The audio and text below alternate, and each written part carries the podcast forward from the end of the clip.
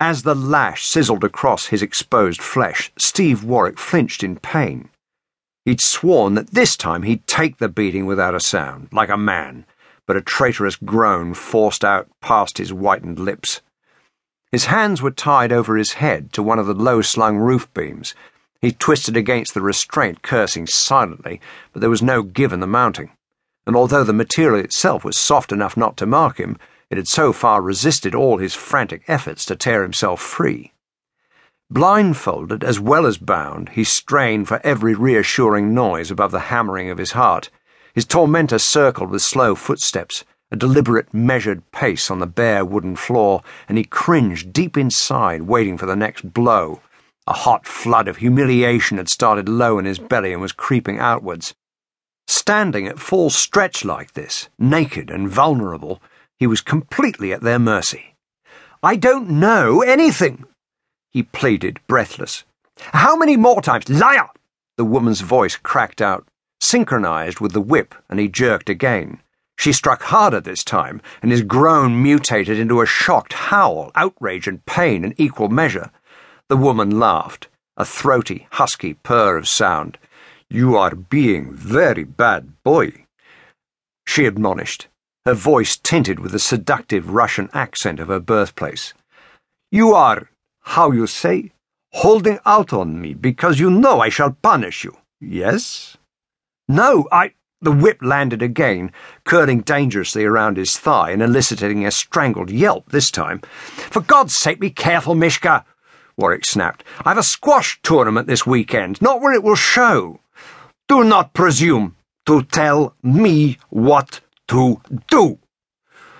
The woman punctuated each shouted word with further brutal strokes while he yelled and gasped and shuddered in exquisite agony until his legs buckled and he dangled sweat soaked from the beam, chest heaving, utterly unable to speak.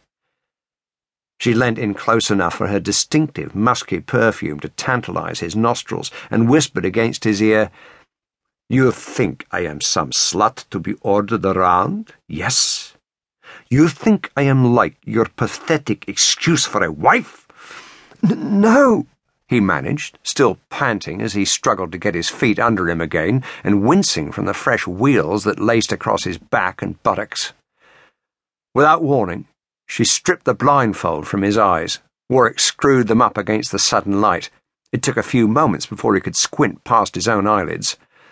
The fantasy subsided revealing the neat, bare bedroom of the top floor rented flat in Harrow, with its stripped pine floorboards, sturdy exposed beams, and conveniently empty office space beneath.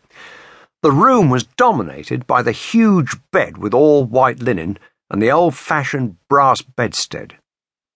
Mishka had stepped back and was watching his recovery through narrowed eyes, still fingering the suede thonged whip longingly. It stung like a bastard, but left no lasting scars, and damn if she didn't know how to use it to maximum effect.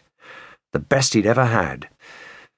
And having taken the traditional path through the British upper class educational system, Warwick could speak from considerable personal experience. Mishka herself was a well endowed brunette, her hair a long gleaming collection of shades from polished oak to copper He'd always had a weakness for Eastern European girls with their mottled English and exotic beauty, and Mishka knew how to dress to make the most of what she had. Tonight, she was wearing a tightly belted raincoat over long, glossy leather boots. The little bitch did that just to tease him, he was sure, not letting him see the rest until she was good and ready. He wriggled his fingers experimentally to return the blood flow, but Mishka made no immediate move to release him. He eyed her impatiently. Come on, darling, let me down, he said, aiming one of his killer smiles.